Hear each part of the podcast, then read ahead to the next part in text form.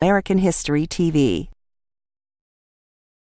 Next on Lectures in History, Boston College professor Seth Jacobs discusses President Lyndon Johnson and the factors that led him to escalate the war in Vietnam following the assassination of his predecessor, John F. Kennedy. Professor Jacobs argues that the 1964 presidential campaign against the hawkish Barry Goldwater influenced Johnson's desire to be seen as a strong, competent foreign policy president. Okay, welcome. Uh, today's subject is Lyndon Johnson. And Lyndon Johnson, I think it's fair to say, is best remembered by both historians and the general American public for one reason and one reason only Vietnam. Johnson is the president most frequently identified with the Vietnam War. Although there is a famous quote from October 13, 1967, in which Johnson said to the journalist Chalmers Roberts, quote, This is not Lyndon Johnson's war. This is America's war. If I drop dead tomorrow, this war will still be here, end quote. And he was right, in a way. When he was out of office, the war continued, but the manner in which the war was fought and lost have been popularly ascribed to Lyndon Johnson. Vietnam is widely considered Lyndon Johnson's tragedy, failure, betrayal, etc., depending on your position on the ideological left right political spectrum. Uh, that there are two books in print right now by Larry Berman and George Herring, both entitled Lyndon Johnson's War, and both advancing compelling, if sometimes contradictory, analyses of the reasons behind the series of decisions made between 1964 and 1968 that led to the official justification for escalating the Vietnam War, the Tonkin Gulf incident or incidents of August 1964 the first landing of U.S. combat troops to defend the base at Da Nang in March of 1965, the drastically stepped up escalation of American forces in country over the next few years until the total was greater than half a million men, the changeover from a military strategy of base security to enclave strategy to what was finally and unfortunately, if accurately titled Search and Destroy, the shock and humiliation of the 1968 Tet Offensive and ultimately Johnson's decision to turn down a request by General William Westmoreland, America's overall military commander in Vietnam, for 200,000 more troops, and Johnson's decision to withdraw from the 1968 presidential race. Certainly, there is ample justification for referring to Vietnam as Lyndon Johnson's war. Johnson escalated it more steeply than any other president. Troop levels in Vietnam peaked during Johnson's presidency. Most of the 58,000 Americans who died in Vietnam died while Johnson was in office. But there are also important senses in which the war was not Johnson's. Johnson did not make the commitment to preserve Vietnam from communism, or at least part of French Indochina from communism. That dates back to the Harry Truman administration. Johnson did not create the nation of South Vietnam as an independent political entity allied with the United States. That happened when Dwight Eisenhower was president. And most significantly, Vietnam was not Johnson's war in the sense that he really didn't want to fight it. As a whole slew of biographers and historians have made clear, the last thing Johnson wanted to be was a war president. He had a soaring domestic agenda, what he called the Great Society. Lyndon Johnson was by far the most liberal president we have ever had. If we are defining the term liberal in the manner it has come to be defined in the last hundred years or so. At bottom, Lyndon Johnson believed in the capacity of the federal government to effect positive change in the domestic arena. You understand nothing about the man if you don't get that. Johnson had experienced grinding poverty growing up in East Texas. And during the Depression, as a young man, Johnson had seen the capability of the federal government to alleviate, at least partially, the suffering of millions of Americans. This was his passion. This was what he hoped would be his presidential legacy, a legacy of reform in domestic politics. And he felt totally ignorant, totally ill equipped in the field of foreign affairs, unlike his immediate predecessors, John F. Kennedy and Dwight Eisenhower, and his successor, Richard Nixon, all of whom excelled, or at least thought they excelled, at foreign policy and found domestic affairs kind of a chore and somewhat tedious. Johnson, who grew up idolizing Franklin Roosevelt, wanted fiercely to carry through what he viewed as the unfulfilled promise of the New Deal. He believed that World War II had nipped Roosevelt's economic and social reform in the bud. He wanted to carry it through to fruition. And Vietnam as Johnson recognized from the moment he was thrust into office, was a potentially lethal obstacle on the path to creating the Great Society. The war was consuming a great deal of money, even in 1963, and Johnson had a domestic agenda that he knew was going to require massive funding. The war was a potential siphon, but it was also a commitment. And presidents don't renege lightly on American commitments, especially if those commitments are widely perceived to have been made by a recently assassinated American president. As Johnson put it in one of his most oft quoted remarks, it's a remark I think that points up the distinctly gendered way in which he tended to conceptualize problems. Quote, I knew from the start I was bound to be crucified whichever way I moved. If I left the woman I really loved, the Great Society, in order to get involved with that bitch of a war on the other side of the world, then I lose everything at home, all my programs, all my hopes to feed the hungry and shelter the homeless. But if I left that war and I let the communists take over South Vietnam, then I would be seen as a coward and my nation would be seen as an appeaser, and we would both find it impossible to accomplish anything for anybody, anywhere, end quote. And in a way, that's what he and America were obliged to do. As the journalist David Halberstam writes, quote, Lyndon Johnson had always dreamed of being the greatest domestic president of this century, and he had become, without being able to stop it, a war president, and not a very good one at that, end quote. So, how did this happen? What happened to Lyndon Johnson and his great liberal dreams? I think a good place to start looking for an answer to that question is to examine some of the dynamics playing into the presidential election of 1964. Even though this election was a total blowout for Johnson, it was also one of the most significant electoral contests in American history. It's a contest in which the, candidates' views of the future of America diverged so wildly that it's one of the few elections where you can really see the electorate making a choice about which way it wants the country to move, at least in the next four years. An election doesn't have to be close to be fascinating. Look at Roosevelt versus Hoover in 1932, or Reagan versus Carter in 1980. Uh, as I stated, Johnson inherited the Vietnam commitment from Kennedy. When Kennedy was assassinated, there were roughly 16,000 U.S. advisors in South Vietnam, and the situation was crumbling.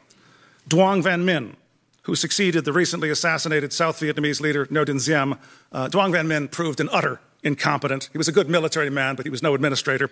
He only lasted a few weeks in office. He was succeeded by Nguyen Khanh, who was slightly more competent, but also incredibly corrupt and prone to passing on misleading reports to his American benefactors. So that's one thing that Johnson has inherited when he suddenly becomes president. Significantly, Johnson also inherited the Kennedy team. As David Halberstam called them, the best and the brightest. As I'm sure you know, it's customary for a new president to choose his own cabinet. But Johnson believed, and I think with some justification, I think you can see why he would feel this way. He believed that his transition into office would be eased. He believed the national trauma after the Kennedy assassination might be less acute if he kept Kennedy's cabinet at their posts. So Dean Rusk remained Secretary of State, McGeorge Bundy remained National Security Advisor, and most important, Robert McNamara remained Secretary of Defense. As we know from the testimony of many, many people at the time, Johnson was in awe, absolute awe of these men. He felt terribly insecure in foreign affairs. As much of a master as he was in domestic affairs, he was a neophyte, a tenderfoot when it came to foreign policy. And he felt that he needed the services of these brilliant and worldly advisors. Now, notice Kennedy is killed in November of 1963. That means Johnson became president almost exactly a year before the next presidential election, which meant that he had to start running for office almost immediately. The area in which he knew he was weakest, in which his advisors knew he was weakest, the area in which a Republican opponent would be able to score the most points against him was in foreign policy his utter lack of experience in foreign policy. Now, one event that everybody seems to forget in retrospect, which was terribly important at the time, was the communist Chinese explosion of a nuclear bomb in 1964. As you might imagine, this increased the perceived threat posed by China to the West. It lent a more ominous cast to China's support of North Vietnam, and there's a racist dimension to this as well. In the minds of most American policymakers, the Soviets, although unquestionably evil, were at least perceived as culturally and intellectually sophisticated enough that you could negotiate with them that they would appreciate the horrible effects of a nuclear war, that they would accept the eminently rational proposition that no gains could possibly be worth a nuclear confrontation. American policymakers at mid century had a very different view of Asians. I ran into a document in the National Archives in College Park, Maryland, in which Eisenhower mused during the Quemoy and Matsu crisis of 1955 that, quote, you never can tell about these fanatical Easterners. They seem to be willing to sacrifice millions of lives to attain their objectives. Life comes cheap in the East, I guess, end quote.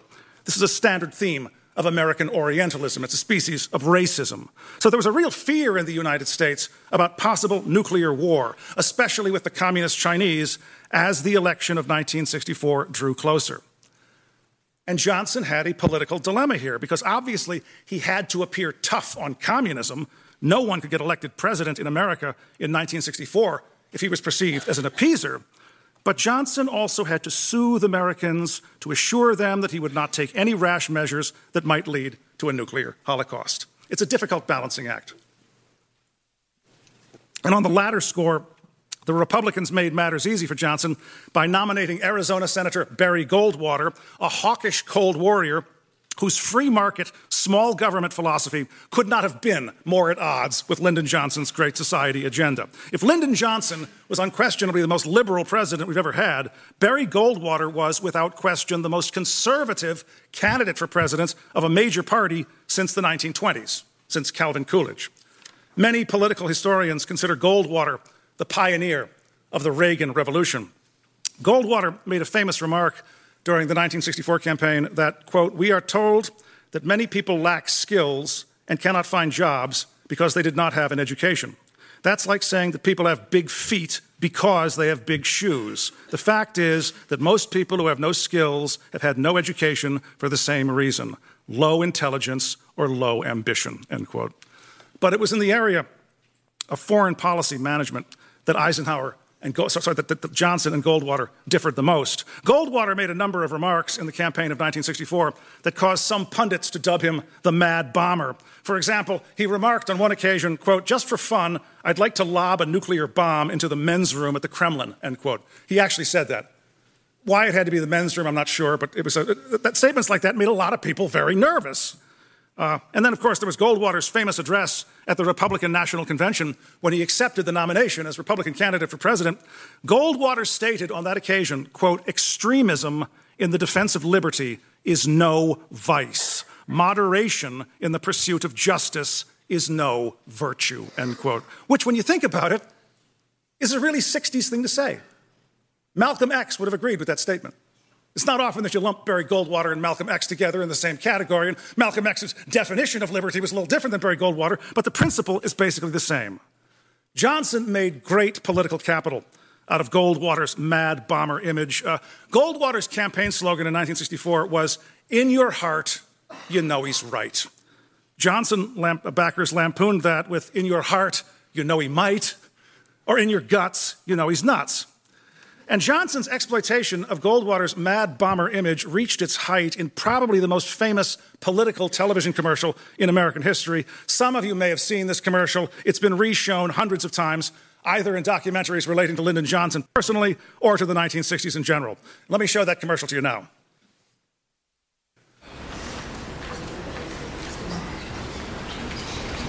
Five, seven, six, six, eight, nine, nine. Ten, nine, eight, seven, six, five, four, three, two, one, zero. These are the stakes to make a world in which all of God's children can live, or to go into the dark we must either love each other or we must die. Vote for President Johnson on November 3rd. The stakes are too high for you to stay home. Not exactly subtle, but it was a tremendously effective political ad. But Goldwater did score some points off Johnson on foreign policy, on Johnson's alleged timidity in the face of communist provocation. Most notably, Goldwater taunted Johnson for not responding forcefully to Viet Cong and North Vietnamese brutality in South Vietnam. Why aren't you doing more to defend our South Vietnamese ally? Now, in light of the fact that Johnson just killed Goldwater in the greatest electoral triumph in history up to that point, it seems ludicrous that Johnson ever really doubted whether he was going to win that election. But there were at least two pressing issues that caused him to feel that, in spite of everything, he might lose, that Barry Goldwater might be elected president. For one, there was a colossal scandal involving Johnson's chief aide, Walter Jenkins, in October of 1964. Uh, Jenkins was caught in the men's room of a YMCA with another man in a sexual encounter. The scandal was splashed all over the newspapers. This, this was long before gay liberation. There's no glee in 1964. There's no Brokeback Mountain in 1964. Uh, it's a pe- period of intense homophobia. In fact, the American Psychiatric Association didn't remove the diagnosis of homosexuality from its diagnostic and statistical manual's list of mental illnesses until 1973. That's obscene, but it's true. And if you look at the press at the time, not only do commentators just revile Jenkins for his alleged perversion, but they go on and on about how he's a security risk, how he's susceptible to blackmail. Virtually every story run on this affair asked to what extent has American security been compromised? What other security risks does Johnson have in his government? Johnson's campaign slogan, all the way with LBJ, uh, acquired a new and unsought uh, connotation. Uh, Goldwater came up with the slogan LBJ for moral decay, and this is just a month before the election. The other issue is more difficult to sum up. Uh, Goldwater's crowds, when he came to towns to speak, were hysterically adoring. He was treated like a rock star. The crowds may have only represented a small minority of white right wing Americans, but they were misinterpreted by a lot of pundits and quite a few members of Johnson's own staff as representative of a larger groundswell for Barry Goldwater. The fact is, Goldwater was handsome and commanding. He was a skilled speaker with a feel for the well chosen phrase moderation in the pursuit of justice is no virtue. And Lyndon Johnson had to come to terms with the fact that he, Lyndon Johnson, was just about the most, just about the least, the least charismatic man ever to run for president. Although I might have to amend that statement in future lectures. But for now, I'll put him in that category. I know it's maddening to try to boil politics down to something as ephemeral as personality, but this was an issue with Johnson. It's been an issue for historians dealing with Johnson. It frequently affects scholarly judgment. Johnson once said to uh, former Secretary of State Dean Acheson in 1967, quote, I've done more for Negroes than any president since Lincoln. I've done more for the elderly than any president in history. I've taken millions of people out of poverty. Damn it, Dean, why don't people like me? End quote. And Acheson replied, quote, because, Mr. President, you are not a very likable man, end quote. And it's true. He wasn't. He just wasn't. Some of us just aren't. That's just the way it is. And some of the most touching quotes you run across from Johnson have to do with his enormous insecurity, his need to be liked. If you listen to the Johnson White House tapes, he's got these lengthy conversations with uh, Press Secretary George Reedy in which he talks about how poorly he comes across. He describes himself as a hick and a freckle belly and a peckerwood surrounded by all these glittering Ivy League Kennedy people. And the really sad thing is, he wasn't far wrong in terms of how he came across to many people. He just rubbed a lot of people the wrong way. He was a big, gross, overbearing, sweaty person. That's just the way he was. Dave Barry, the humorist, observes in a recent book of his, quote, Lyndon Johnson tried his darndest by means of looking somber to the point of intestinal com- discomfort to convey integrity, but nevertheless made you think immediately of the large, comically dishonest Warner Brothers cartoon rooster, Foghorn Leghorn, end quote. As some of you know, Johnson taped all of his telephone conversations while he was president. I'd like to play a few minutes now from a telephone conversation he had with his uh, tailor, a certain Mr. Haggar, from August of 1964. This comes from a documentary about Johnson, and unfortunately, the makers of this documentary had actors standing in for the people speaking on the tape. It's very distracting. The actor standing in for Johnson doesn't look anything like Johnson, but this is Johnson's actual voice, circa August 1964. I'm not saying Johnson was drunk when he made this call. I'm saying I hope he was drunk.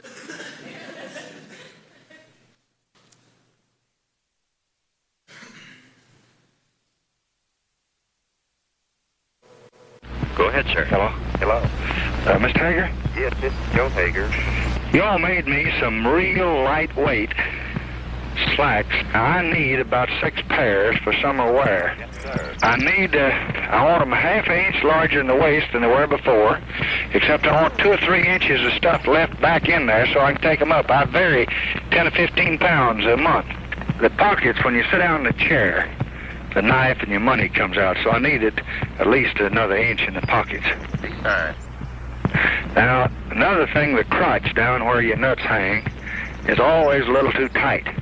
So when you make them up, give me a inch that I can let out there uh, because they cut me. They're just like riding a, a wire fence. So leave me. Uh, you never do have much margin there. But see if you can't leave me about an inch from the, where the zipper uh, ends, uh, round uh, under my back to my bunghole. All right, then. So I can let it out there if I need to.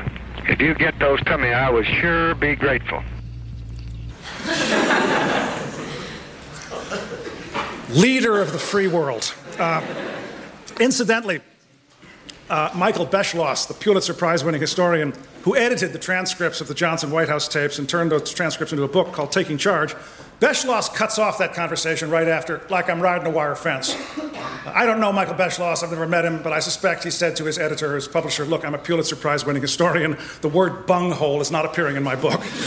anyway, okay, so you've got this unattractive, basically insecure guy who doesn't feel comfortable with foreign policy, who's inherited a collapsing situation in South Vietnam, who's inherited the Kennedy team of best and brightest advisors, and who believes that he needs some gesture in the realm of foreign policy to prove number one, that he's not soft on communism, number two, that he's not a mad bomber like Gary, Barry, Goldwater, and number three, that he can act in a mature presidential fashion when dealing with a foreign policy crisis. Also, and this is very important, he wants a gesture that doesn't appear as though it's going to siphon off a lot of money from the Great Society programs, which he's in the process of constructing.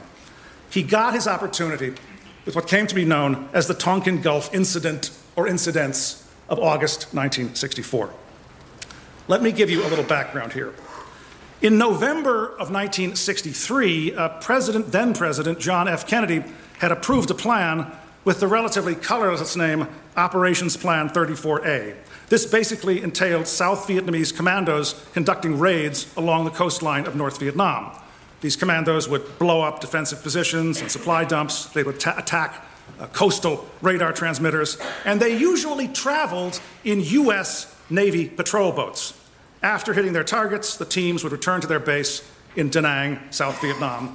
Now, it must be stressed that while the United States was supplying the South Vietnamese who carried out these assaults, while the United States was providing advice, no American soldiers were directly involved.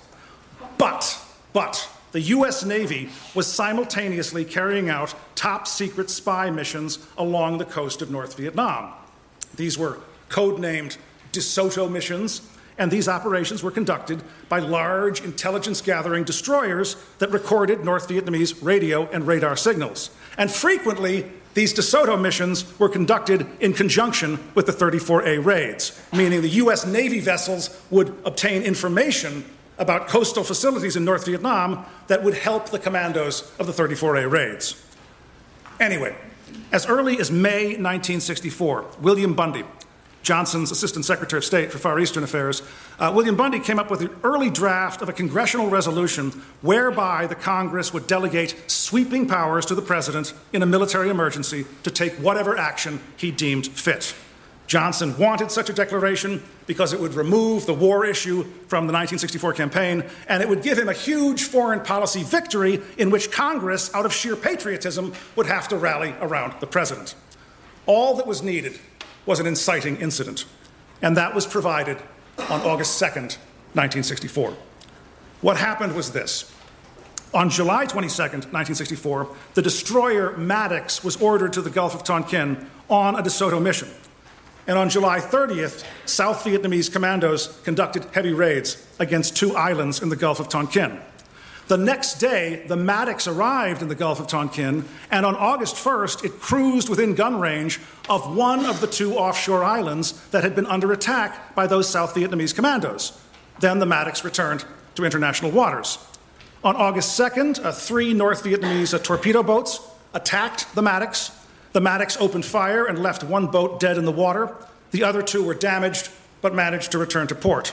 Now, aboard the Maddox, radio intercepts of North Vietnamese traffic made clear that North Vietnam considered the Maddox part of the overall 34 opera- 34A operations taking place. It wasn't part of those operations. The two missions were unrelated, at least on this occasion, but one can certainly understand why the North Vietnamese leaders in Hanoi would have drawn the conclusion that they did. You've got these attacks taking place, you've got these destroyers offshore at the same time. Obviously, they're acting in conjunction. That is not an unreasonable deduction for Ho Chi Minh to have made.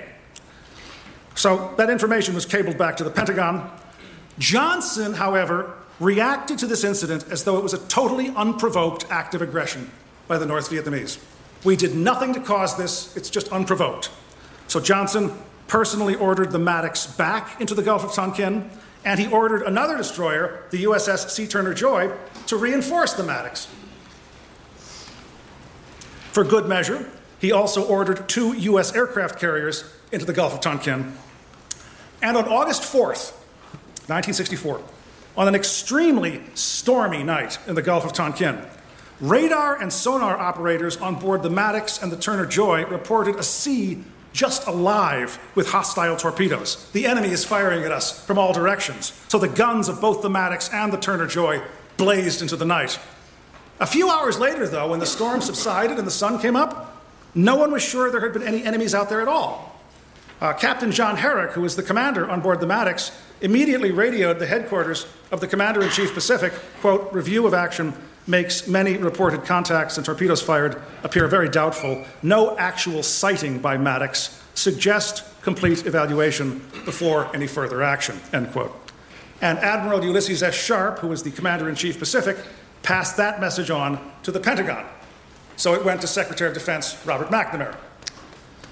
McNamara sat down with the Joint Chiefs of Staff to discuss whether or not it could be concluded on the basis of the evidence that a second attack against U.S. ships had in fact taken place in the Gulf of Tonkin. And during their deliberations, while McNamara was talking with the members of the Joint Chiefs of Staff, naval intelligence provided McNamara with a batch of intercepts of North Vietnamese radio flashes that convinced McNamara that yes, a second attack had taken place. To this day, there is no persuasive evidence that a second attack occurred, although oceans of ink have been spilled arguing about whether it did or not. I've read a lot of analyses, probably too many analyses, of the Tonkin Gulf incident or incidents. I am absolutely confident in asserting that the second alleged incident was an illusion. The best study of this controversial episode is Edwin Moïse's Tonkin Gulf and the Escalation of the Vietnam War, and I can recommend many other texts if you're interested. For a long time, Secretary of Defense McNamara and others insisted that intercepted North Vietnamese radio messages referring to combat between North Vietnamese patrol boats and U.S. destroyers proved that there was a second attack. But when the National Security, final, National Security Agency finally declassified the full set of its Tonkin Gulf intercepts in 2005 and 2006, it became clear that there were some glaring translation and dating problems with the August 4th messages. Those messages were describing the combat on August 2nd. They had been misinterpreted to describe a later encounter. Basically, this was a rush to judgment. And you may ask, why did it take so long for the stuff to become declassified? That's a really good question. I'd like to know the answer myself. I don't.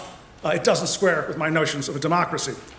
A more deliberate approach under these circumstances would have cleared things up, I think. It would have revealed, first, number one, that there had been no second attack. There was no second Tonkin Gulf incident.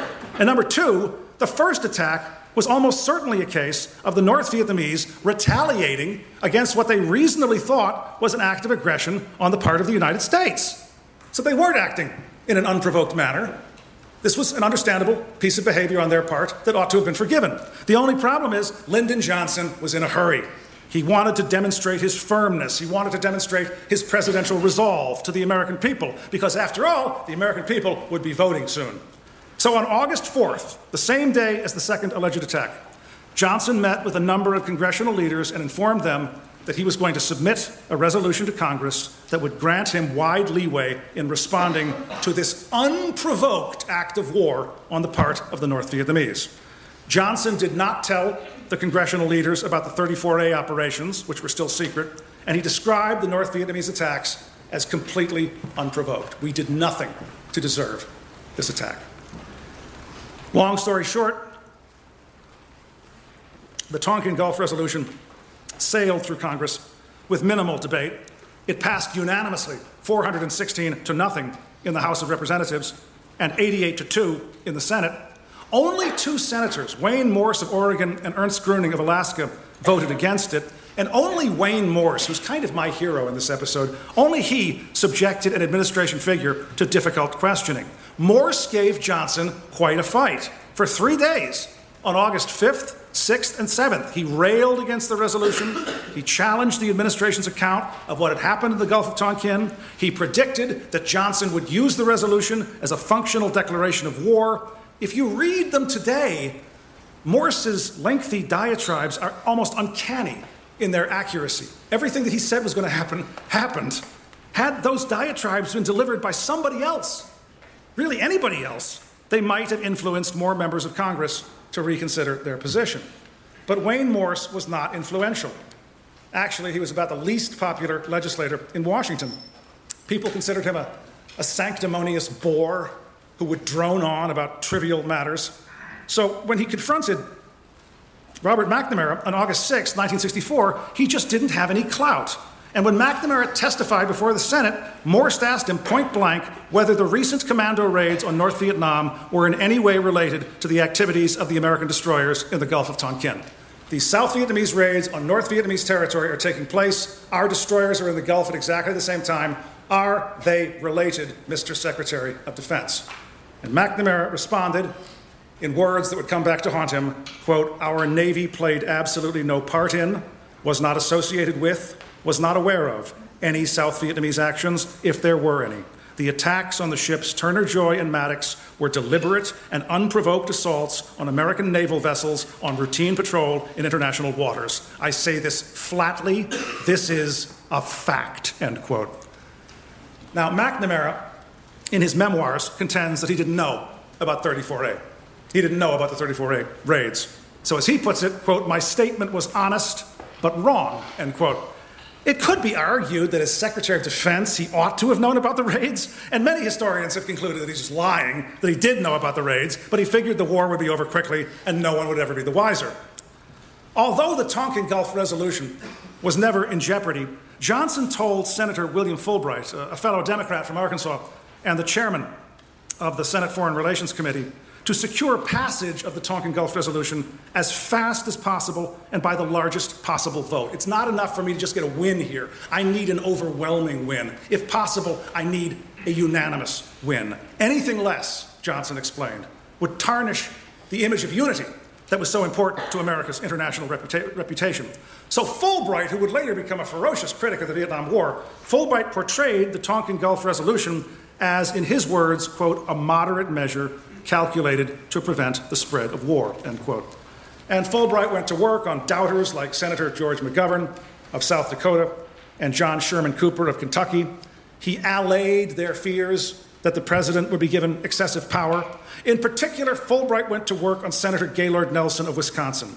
Nelson wanted to introduce an amendment calling for efforts to, quote, avoid a direct military involvement in Southeast Asia, end quote.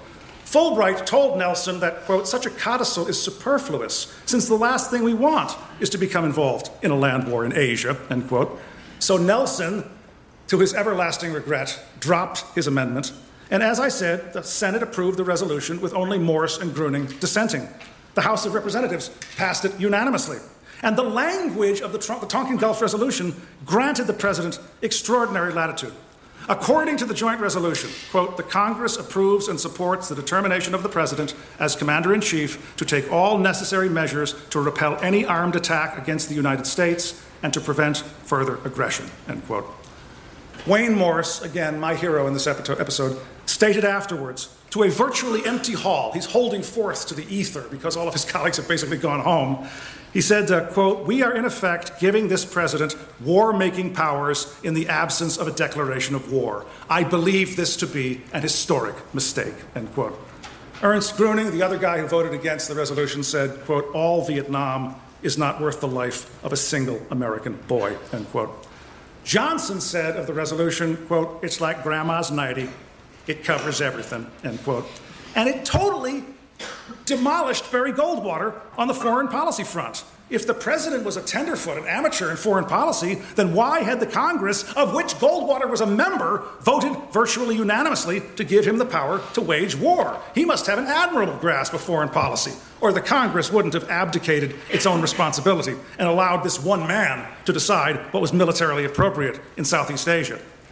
More important, the Tonkin Gulf Resolution was a wonderful counterpoint to Barry Goldwater's mad bomber image. Because now that this has passed Congress so overwhelmingly, Lyndon Johnson had the authority to do whatever he wanted. He could invade North Vietnam. He could drop a hydrogen bomb on Hanoi. He could drop hydrogen bombs on Hanoi and Haiphong. So if he just ordered the sustained conventional bombing of the North, and if he just kicked up the number of American advisors in South Vietnam, he looked like a moderate. It was a political masterstroke, temporarily very rewarding, but it would have horrible costs in the long run. Um, the Tonkin Gulf resolution has been condemned, rightly, rightly, I think, as an absolutely inexcusable abuse of the public trust. Fact is, the president deliberately misled the Congress in order to obtain powers to wage war without a constitutionally required declaration of war. He lied to the American people and he ultimately put American soldiers in harm's way in order to further his own crass political ends. This is one of those issues. I talked about how, how, on the other hand, was kind of going to be the theme of this class. This is one of those issues where there really is no on the other hand. It was just a rotten thing to do. It was an abuse of power, and Johnson should be justifiably condemned for it. On the other hand, I have to stress these were not unprecedented powers that the Congress conferred upon Johnson. Congress had done exactly the same thing on two previous occasions. Once in 1955, when it granted Dwight Eisenhower's request for a Formosa resolution, and once in 1957, when it granted Eisenhower's, uh, the so called Eisenhower Doctrine for the Middle East. In fact, as we know from this course, uh, ever since the onset of the Cold War, Congress had been very loath to question presidential decisions or limit presidential power in foreign affairs. It's different in domestic affairs like integration. Congress gets very involved in matters like that, or taxation, or infrastructure. You find Congress all over that. But when it comes to foreign policy, basically they're willing to allow the president to chart his own course. As I mentioned in a previous lecture, Harry Truman never got a congressional declaration of war to fight in Korea in 1950. He was required to by the Constitution, but he didn't get it. Technically, that wasn't a war, it was a UN police action. And as I mentioned in another lecture, in 1954, Eisenhower asked the Congress to grant him the authority to launch an airstrike to relieve the French garrison at Dien Bien Phu in Vietnam. But in this instance, Congress, led by Minority Leader Lyndon Johnson, turned Eisenhower down. It was too soon after Korea. Memories of that war were too fresh. However, in 1955, just a year later, when the islands of Quemoy and Matsu were being bombarded by the communist Chinese in the straits between Formosa and the mainland, Eisenhower asked for what came to be known as the Formosa Resolution. And this resolution granted Eisenhower the power to take whatever military action he felt was necessary to protect the nationalist Chinese on Formosa. And this was granted by a wide margin. And again, in 1957, when there was evidence of a communist insurrection in Lebanon, Eisenhower asked for what he termed the Eisenhower Doctrine that gave him the freedom to dispatch American forces to, at any time to protect U.S. interests in the Middle East. And Congress passed the Eisenhower Doctrine by an overwhelming margin. So Johnson made clear when asking for the Tonkin Gulf Resolution that, quote, I do not ask for anything beyond the discretion granted to Dwight Eisenhower in 1955 and 1957, end quote. So while the manner in which the Tonkin Gulf Resolution was obtained was indefensible. It itself was not unprecedented, but its consequences were. And that's the topic we'll pick up next time. I'll see you next week.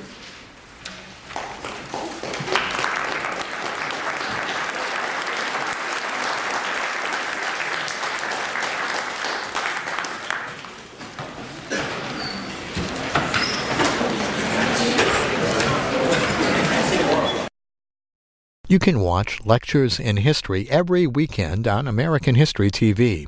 We take you inside college classrooms to learn about topics ranging from the American Revolution to 9 11. That's Saturday at 8 p.m. and midnight